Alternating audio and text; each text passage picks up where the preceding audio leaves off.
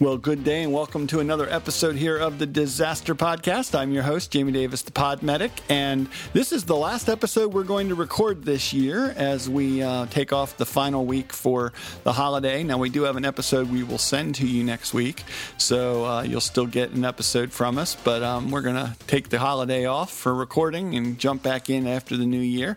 But the best news of all is we've got the whole band back together. It's like awesome. Um, so, I'll leave it to Sam to tell you who's with us. Hey, Sam.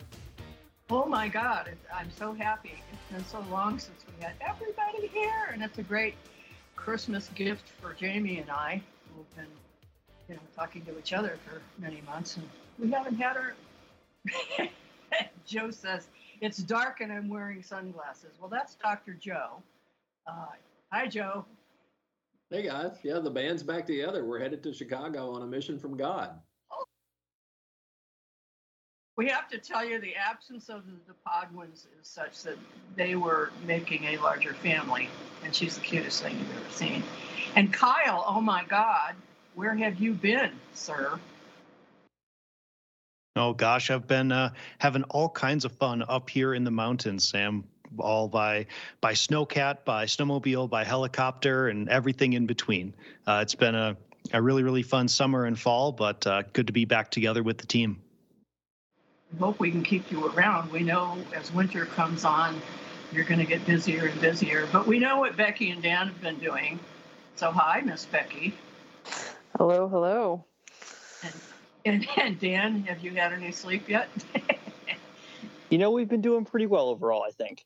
some nights are better than others, but. Well, they have the, the cutest kid I think I've ever seen. So, just saying. I'm not biased or anything. I mean, but we're I, definitely biased. We think it's pretty cute. but I tell you one thing, Kyle. I don't know about you up in the high country. I can only imagine. But tomorrow will be the coldest day I think I've ever experienced. It'll be a high of zero and a wind chill of potentially minus 25. How is it going to be up there for you? Well, Sam, we're actually going to be a, a, few degrees colder for our high temperature up here, but uh, it's a combination of not just cold air temperature, but very, very strong winds uh, moving into uh, across Colorado here in the midweek, bringing life threatening cold temperatures and major impacts to travel as we approach the holiday weekend. Yeah, isn't that just lovely timing? So, Dan, what is going on with this weather? And it seems like we were talking to Joe earlier. He's even pretty cold down there in Memphis. So, where is this storm going? And, and then we'll talk about what it's likely to do. Yeah, it's a really big deal here leading up to the uh, Christmas weekend. This is uh, one of the probably the most major storm I've seen in many years. Uh, it's probably going to rival some of the historic storms like the Great Blizzard of 1978, which dumped a couple of feet of snow in the Midwest, not to be confused with the Northeast Blizzard of 1978, which came a week after. But uh, this is a major storm, and really, as Kyle mentioned, life threatening cold temperatures with temperatures falling well below zero across the northern Rockies, the northern plains, the upper Midwest, uh, Wednesday through Friday and then uh, that will work its way east. Doesn't look like we'll go below zero in the Northeast and Mid Atlantic, but temperatures in the single digits. One of the coldest Christmases in many years, maybe even a couple decades in some places. And Joe, if you think you're cold now, uh, just wait till till later in the week when temperatures fall into the single digits in the Memphis area. We're going to be below freezing all the way down to the Gulf Coast, uh, freeze down into the Orlando area of Florida, um, and then just really some howling winds on the backside of this storm. Most places will not be spared, the exception being the uh, the West Coast, which will, or I should say, maybe California, because Seattle had snow today and Vancouver, Washington had a foot of, I mean, uh, excuse me, Vancouver, uh, Canada had a foot of snow uh, here on Tuesday. So lots of winter weather, really dangerous travel, unfortunately, coming at a very bad time with uh, the holiday travel here coming up this week. Yeah, I can imagine that's going to affect a lot of the airports too. But Kyle, why aren't we getting any snow? I mean, you'd think with it being this cold, why is there no precipitation unless you're getting it in the high country? We're not getting it in the front range. Oh, right on, Sam. So, absolutely. So, snow is definitely uh, part of this system uh, from largely the continental divide off into the western part of Colorado here in, in our neck of the woods.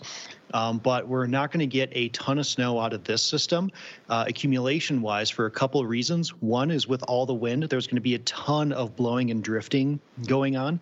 So, it's going to be uh, really difficult for uh, to, to get that nice coating blanket of snow. It's going to be very, very uh, wind direction and uh, terrain dependent, but also some of the the air temperatures where the at, at, the levels of the atmosphere where snow typically will form in the clouds it's actually so cold that the snow crystal types that are forming are actually not going to be those big like stellar dendrites right? So like the big like typical snowflakes that you might think of are the ones you fold up a a piece of paper and then you cut some triangles and shapes out of the side and unfold it and right that that's that kind of snowflake is what I'm talking about, right? And that allows snow to accumulate super deep, super quick because um, there's a lot of air gaps in between. But uh, this storm, as it rolls through, we're not going to get those big crystals, so not super deep snow, but lots of snow that's going to blow around and really wreak havoc.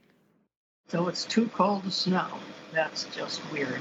So, Joe, I don't think you're getting snow in Memphis, but what are you expecting there? Uh, well, as you heard, just uh, bitterly cold temperatures. I think a low of two and a high of 19 on a couple of days there. So several days uh, well below freezing, which is fairly unusual for Memphis. Uh, I think a slight chance of snow, which is also unusual for Memphis, particularly this time of year, but might make for a, a fun Christmas present. And drivers will go nuts. Oh my God. So Jamie, what about the? Uh, you're not as cold there, I guess, on the on the East Coast. It's it's it's weird because it looks like according to the weather I have here in Maryland, it's going to be we're going to have a day of like 50 degree weather on Thursday and into Friday with some rain, and then it's going to drop something like 30 degrees and or farther into Saturday, Christmas Eve. Um, that's probably similar to what you guys are probably going to see up in um, Pennsylvania, right, Becky? Yeah, we're going to get pretty chilly from what I understand. It's going to be some interesting diurnals where we'll start out, I don't know, in the 40s, 50s maybe, and then drop probably around 50 degrees total. Um, but the I think the biggest thing here is not so much the uh, difference between the high and the low, but how quickly the temperature is going to fall. If there's any type of precip on the ground, any type of moisture on the ground, it's going to freeze very, very quickly and suddenly, and that can cause significant travel issues um, on a you know a time of year that a lot of people are going to be out on the road driving. So it's just something to be very cognizant of. Um, pay attention, and if you can alter your travel plans, whether they're driving or flying, now would be the time to do so. And I don't know if Dan wants to touch on that a little more regarding uh, airports and how they're going to be impacted by this storm. We can do that. Jamie has a question now. Yeah, I was curious about the, you know, when weather, when the temperature drops or changes that quickly, is that what causes the heavy winds that we're expecting to get along with this storm? Not, it, not directly be interested to see if Kyle wants to add anything to, to what I'm going to answer here too, or Becky. Um, but no, the the, uh, the the strong winds in this case would be caused by the uh, s- the significant difference in pressure. Like if you look at a weather map, usually you see like a high pressure and low pressure system. In this case, we're going to have a very strong area of low pressure and a very strong area of high pressure to the west. That's helping to really plow this cold air southward. So that difference in pressure um, helps to really drive uh, those strong winds and, and, cause those strong winds. And then those winds help usher in that cold air um, from, in, in this case, from the uh, from the west and going to cause the issues that Becky talked about. Yeah, that's what I've just I that we're getting more war- warnings about the wind and the cold than anything else. Um, right. So I was just wondering about that. So uh, I'm going to switch gears here a little bit um, with with uh, Joe and Becky. So, Joe, we're talking about temperatures that most of us have never experienced. Um, how does one stay safe? How do you know when you're too cold? Um, I mean, it's obvious we need to wear a lot of layers and so forth, but most people haven't ever been in a situation where they can have frostbite that may occur in five minutes. You want to talk about that? Sure, uh, and, and uh, you know, you you touched on it. It's it is very much about protection. I think the the challenges with cold is uh, particularly if you don't spend an awful lot of time in it and and don't appreciate how quickly it can affect you. Uh, for example, I, I, have a friend that lives in uh, Denver and uh, spent some time in the hot tub outside in 15 degree weather. It was wonderfully warm in the hot tub, but he got frostbite on his earlobes uh, in just about 15 minutes uh, and didn't even realize it until later when he had pain and et cetera. So it, it's very much about uh, uh, protecting yourself and being aware that as the tissues uh, get cold, you tend to lose sensation. Uh, and that is a progressive type injury. So you need to be paying attention to that and and uh, get yourself warmed up or rewarmed as soon as you possibly can. Well, Kyle and I know, having worked Ski Patrol, and he of course still does, that it's real easy not to realize that you're getting frostbite, but when you start warming up, it hurts like hell, right, Kyle? Absolutely, it does, right? And that's you know when we before we get into frostbite right the the first sort of foray into that if you will is frost nip right and that's when you start experiencing uh, some loss of feelings uh, in the in the tips of you know your fingers, your toes, your earlobes, the tips of your nose, right? Um, capillary fed areas of the body that are are very uh, very much out on the extremity uh, side of things, and you also may even experience like a white or like a pale looking appearance of of those digits and, and those body parts, and that's the body's sign telling you, hey, I'm I'm too cold right? You need to be moving inside, not just pushing through it. Um, we we've actually already seen a few cases here uh, in on our mountain. Uh, we just opened last weekend, but on our mountain, we've already seen both employee and guest cases of frost nip and uh, even some first degree frostbite with the cold temperatures that we've had already here in Colorado. So, what are you expecting this weekend? Any much more of the same? Well, it's uh, we definitely expect it uh, here on Thursday, which is going to probably be the cold, coldest day for us. Uh, uh, here on the mountain, especially with the wind chill factored in. And uh, for folks that may not be prepared for that, because right, it, it is so anomalously cold, like tens of degrees below normal.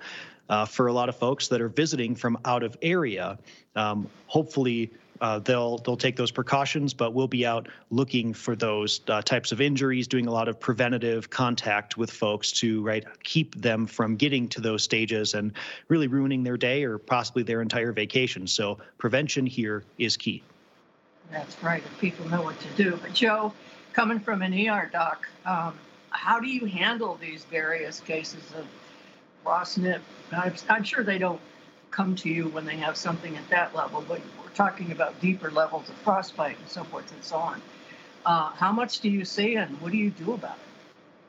Well, the the they they can be very challenging to deal with because the you know as the tissue uh, freezes, it it clearly damages the cells and and ruptures cells. So.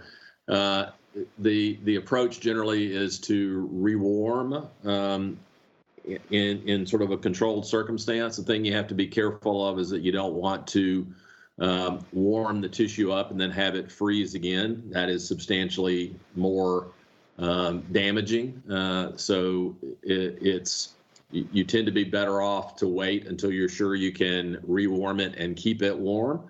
Uh, and then it's uh, it's wound care uh, and that sort of stuff. The the tissue will tend to demarcate itself. The tissue that has frozen and died will tend to um, make itself apparent over the next few days, and and that may well mean that you know fingertips and tips of noses and ears and that kind of stuff actually um, uh, become an eschar and come off uh, and then it's just simply aggressive wound care after that. So it's trying to prevent any further damage and uh, trying to rewarm the tissues as quickly as is reasonable without being concerned that you may refreeze. So that's a challenge out in the field where you may have a long time before you're in an environment where you can be sure that you won't uh, get refrozen. And of course, the first responders out there who are out there quite a bit and will be, um, they, they've really got to protect themselves, and that's sometimes difficult. Jamie? I have a question about the messaging and the emergency management side of this whole issue of, of extreme cold in areas that aren't quite used to dealing with it. Um, because uh, you know, I, we talk about frostbite, and and that's a direct effect. But I can think of some so many um, peripheral um, illness and injury factors that could um, contribute to problems for patients um, around things like trying to stay warm using auxiliary sources of heat in your home, whether it's a fireplace or, you know, if there's power loss and you don't safely use a generator or all those things that go along with trying to stay warm in extreme cold weather. Um, I'm wondering, Becky, is, is there anything in the messaging that, that you've seen that, that might help people get around, um, you know, understanding what the risks are? Yeah, that's a great point, Jamie. Um, I think a lot of it is is in the preparation ahead of time and thinking through how you would handle an extended power outage. You know, whether in extreme cold or extreme heat. Um, you know, in this case, it's centered around the holidays, which makes it even more difficult as people are already you know stressed and juggling a lot. Um, but like, the key really is you know knowing what your heat source is going to be, whether that's a generator, make sure it's you know fueled up, it's run outside, you know, it's set up appropriately. Um, if it's anything indoors involving fire, make sure that that is, set up safely. Uh, if you have kids around, making sure that they're not able to to get near that, that it's not near anything flammable like a dried out Christmas tree. Um, and then making sure that you have, you know, flashlights, plenty of, of blankets on hand, plenty of ways to stay warm um, that may not necessarily involve an external heat source like a fire or a generator if that's not something that's available to you. Uh, so it's yeah, it's just a lot of of thinking ahead, um, which is something that we've been doing a little bit of now that we have a, a small child to think about in addition to just ourselves. You know, should there be a power outage, what does that look like? Um, Joe, what are your thoughts? Well, you're you're right on the money, Becky. It it absolutely uh, is imperative to recall that many sources of heat also uh, are the result of combustion, and uh, obviously carbon monoxide poisoning, et cetera, is much more common and seems to be at least in the winter. Uh, and, I think uh, to Jamie's point earlier, folks who have other medical conditions, uh, for example, diabetes, where they may have uh, peripheral neuropathy and don't sense that their extremities are getting cold uh, are at uh, much greater risk of not only peripheral cold injuries like frostbite and that sort of stuff, but but generalized hypothermia uh, in and of itself, particularly if they are uh, not in an ideal housing situation or shelter uh, where they can, you know, have a place that has some warmth to it. Oh, good point, Joe. Um, Becky, that kind of makes me think about the unhoused, as they're being called lately. Um, I know some cities have warming shelters, but is that really enough? I mean, I don't know how these people can survive out there in this kind of weather. Um, what do you think disaster planners are doing about that? I mean, like you said, warming shelters are certainly being spun up in a lot of places right now. Um, that hopefully will reach as many people as possible. Uh, but there's still many more other vulnerable vulnerable populations out there. You know, whether that's elderly people who are unable to care for themselves. Uh, I think especially, you know, around the holidays, it's it's good to to check on your neighbors, check on those around you. If there's someone in your neighborhood who you know, um, you know, either may not have a, a stable shelter, may uh, need extra assistance. Uh, maybe go over and offer to to help them out, check on them. Uh, it's storms like this that are this intense and this severe, I think really do lend and require that whole community approach and just making sure that we're checking in on those around us and making sure everyone has what they need or is able to get to somewhere that has has warmth supplies, things like that. Yeah, absolutely. Kyle, thoughts? I think it, partnerships are really key here, right? Because there's lots of fantastic um, outreach materials, preparedness information that's being shared from official sources, both like the National Weather Service, private weather companies, local television meteorologists, right? The list goes on. But being able to take those, take this information of, right, here are the expected impacts, working with your local emergency management to really look at how are those impacts going to to translate to us locally and then partnering and and sharing this actionable information with folks that are interacting with those vulnerable populations right? Like crisis clinicians that may be interacting with these folks. Uh, the community has a like a community paramedicine program uh, those that are hosting overnight shelters uh, perhaps like at churches places of worship and, and other types of facilities right? Those types of uh, individuals that are in a position to bring this information ultimately to our most vulnerable populations to help save their life, help keep them uh, safe and warm, and provide them with resources to do so. Right. Yeah. Thoughts? Yeah, I just I agree with everything that's been stated here. I mean, there's a lot of concern about um, the cold. I think maybe the good news in some ways is that in many places this is not long lived outside of a couple days. We, we saw back in February of 2021 with the, the major Arctic outbreak in Texas that caused all the power grid issues in, in that state and, and issues in other places. That was more of like a five, six day type event.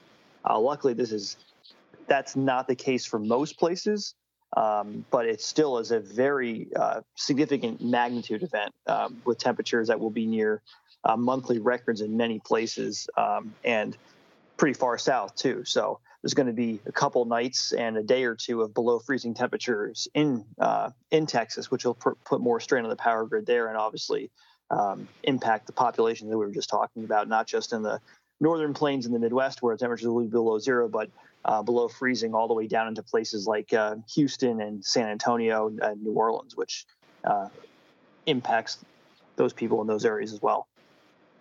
Well, that's true. And, and when you're talking about um, areas that aren't used to that kind of uh, cold and they're not sure how to do with it, or, you know, the power grids can't handle it, I mean, that's a whole different thing. But Kyle, I, you know, I've been thinking about, you know, my ski patrol career, and, and I know that fog and wind, you know, can really add to the danger uh, for people skiing up there. I mean, I've gone up and all of a sudden there's a fog bank, and I don't know how the best way is to get down.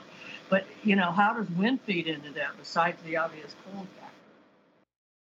So wind can play a huge factor in a having a great day or not so great day on the slopes uh, for the guests, but it is also a huge um, point of contention when it comes to mountain operations. Uh, that's one of the things that I'm looking at every morning is not just what did the wind do overnight, uh, from a avalanche mitigation perspective. So what slopes have gotten loaded with snow overnight um, based on wind speed and direction and my experience there on the mountain. So what control methods and routes might we have to run that morning? Um, is that going to delay opening of uh, certain areas of terrain, but also the impacts that it has on the infrastructure on the ski hill, not just uh, buildings and things, but also lift operations, right? Those chairlifts um, they are they are designed to operate within a certain range of wind speeds from a certain wind direction, and if that's exceeded, right, you'll get chairlifts that run slower, and some that even are now uh, so automated that they will automatically stop if wind speed gusts over a certain threshold for a certain period of time, impacting uh, perhaps our ability to open one or more areas of the mountain for an extended period of time, especially if it's cross loading that lift, right? And so you have chairs swinging side to side coming into the top terminal to unload, right? And that's not that's not a safe thing, uh, even at very low speeds. Additionally, um, especially here uh, in, in Colorado and, and other areas that have been affected by either um, like pests like uh, the pine bark beetle that we had uh, several years ago here, as well as wildfires. You have lots of standing dead trees that are very vulnerable to high winds, and so uh, it's it's a danger to to us and, and the public sometimes during high winds. We will occasionally have trees fall into runs. Often into open runs, but also sometimes that fall onto chairlift cables and, and things as well. So we do a lot of mitigation in the summertime, but wintertime brings uh, lots of challenges, including the visibility piece, as you said, Sam. And we actually have a resident moose running around on our mountain, so uh, we want to make sure that we can see see her from afar. Oh my goodness, who would think? Joe, thoughts? I don't know that I have an awful lot else to add, honestly. you don't have a moose in Memphis, huh? Jamie, throwing it back to you. well, I, I, just think there's a lot to, to, to, keep keep in mind here, especially with the holidays. A lot of people are traveling, so there may be people traveling to areas there where they're not as used to the cold uh, from warmer climes, and um, make sure they're packing appropriately for the trip and um, keeping an eye on the weather situation if they have to rent a car and drive anywhere. Um, you know, start thinking about maybe grabbing a few extra water bottles for the trip or things like that. Keeping blankets in your car, that kind of thing. Um, as Becky puts in chat here, um, there's just a bunch of things you can do to make sure that you're a little safer during the holiday season as you travel to where you are so you can get safely to your destination and stay safe while you're there. Um, and Joe, you know, we've talked about you know some clinical topics here tonight, but um, is always a great opportunity for reminding ourselves of the importance of continuing education and all the things that we need to learn and stay up to date on um, throughout the, the year as different situations are more likely to crop up. Uh, absolutely, Jamie. You know, it, it uh, it's the one thing about uh, disasters and preparation is that there's always something different happening, and uh, we got to stay ahead of that. And Paragon does such a great job of providing those types of resources for people that are preparing for disaster situations, whether it's extreme cold, storms, uh, you name it. Um, what kind of um, resources do you provide? Um, how can keep people get that customized for them, and where can they find you? Uh, well, they can find uh, Paragon at paragonmedicalgroup.com on the web or on Facebook under the same name. Uh, they can always reach us through the Disaster Podcast, and we love to talk to people so that we can uh, understand what their needs are and build a program that uh, meets those and exceeds those needs. Uh, when it comes to preparedness, we have a very experienced team with lots of field experience, and we love to share and we love to teach. Excellent. And we appreciate your continued support of the Disaster Podcast. Um, Kyle, where can folks find you? You're, you're, it's great to have you on the show. Uh, it's been a while since we've had you on, but I know people do like to follow your updates and things. Oh, thanks so much, Jamie. Uh, as as I pass my eight year anniversary here with the show, uh, you can find me on all the social media platforms under the handle WX Kyle Nelson. I'd love to connect with our listeners and continue the conversation. Excellent. And uh, Becky, how about you? Yep, I can be found on Twitter and now also Mastodon at WXBex. I have removed the underscore. Um, so it's just WXBex. And yeah, uh, not posting a lot, but still sort of hanging out. We'll see where things go with these social media platforms. I, I completely hear you. how about you, Dan? You can find me on Twitter. Have not created a Mastodon account yet, but Twitter at WX DePo, D E P O. Also on the Disaster Podcast Facebook group. Excellent. And Sam? Well, I feel dumb because I've never heard of Mastodon, but I haven't spent a lot of time on social media. But you will find me up there under Sam Bradley or Sam Bradley 11 uh, or in our Disaster Podcast Facebook group. And uh, Merry Christmas to all of you out there. Jamie? Absolutely. And of course, you can find me under the handle Podmedic. I'm in the Facebook group. I'm on disasterpodcast.com. Um, so look for us on all those platforms and in all those locations. And keep coming back here. We've got a great episode scheduled for next week that I think you're going to enjoy. Um, we uh, talk with an individual who's a responder who then became a patient. And that transition from being a caregiver to a patient um, is a unique challenge for people that, that have a life changing event. So so we'll be talking a little bit about that in next week's episode, and I hope you'll come back for that. And in the meantime, we'll be back for the final uh, for the new year for our next episode that we record fresh, and I hope you'll um, you'll track in with us there. But uh, Sam, it's it's good to have everybody here in the group. I am so excited about this. It's the best Christmas present we could have. And I hope that everybody can come back. I know Kyle will be pretty tired. Great to have the Cosmos back too. But Jamie, you know, what Kyle just said about his eight years, I, I think we're pushing 10 here on the Disaster Podcast. Something like that. Yeah. So, you know, we may have to have a 10th year party, right, Joe? I hope so. Joe's always up for a party. But anyway, Merry Christmas all out there. We appreciate all of you and stay safe and stay warm.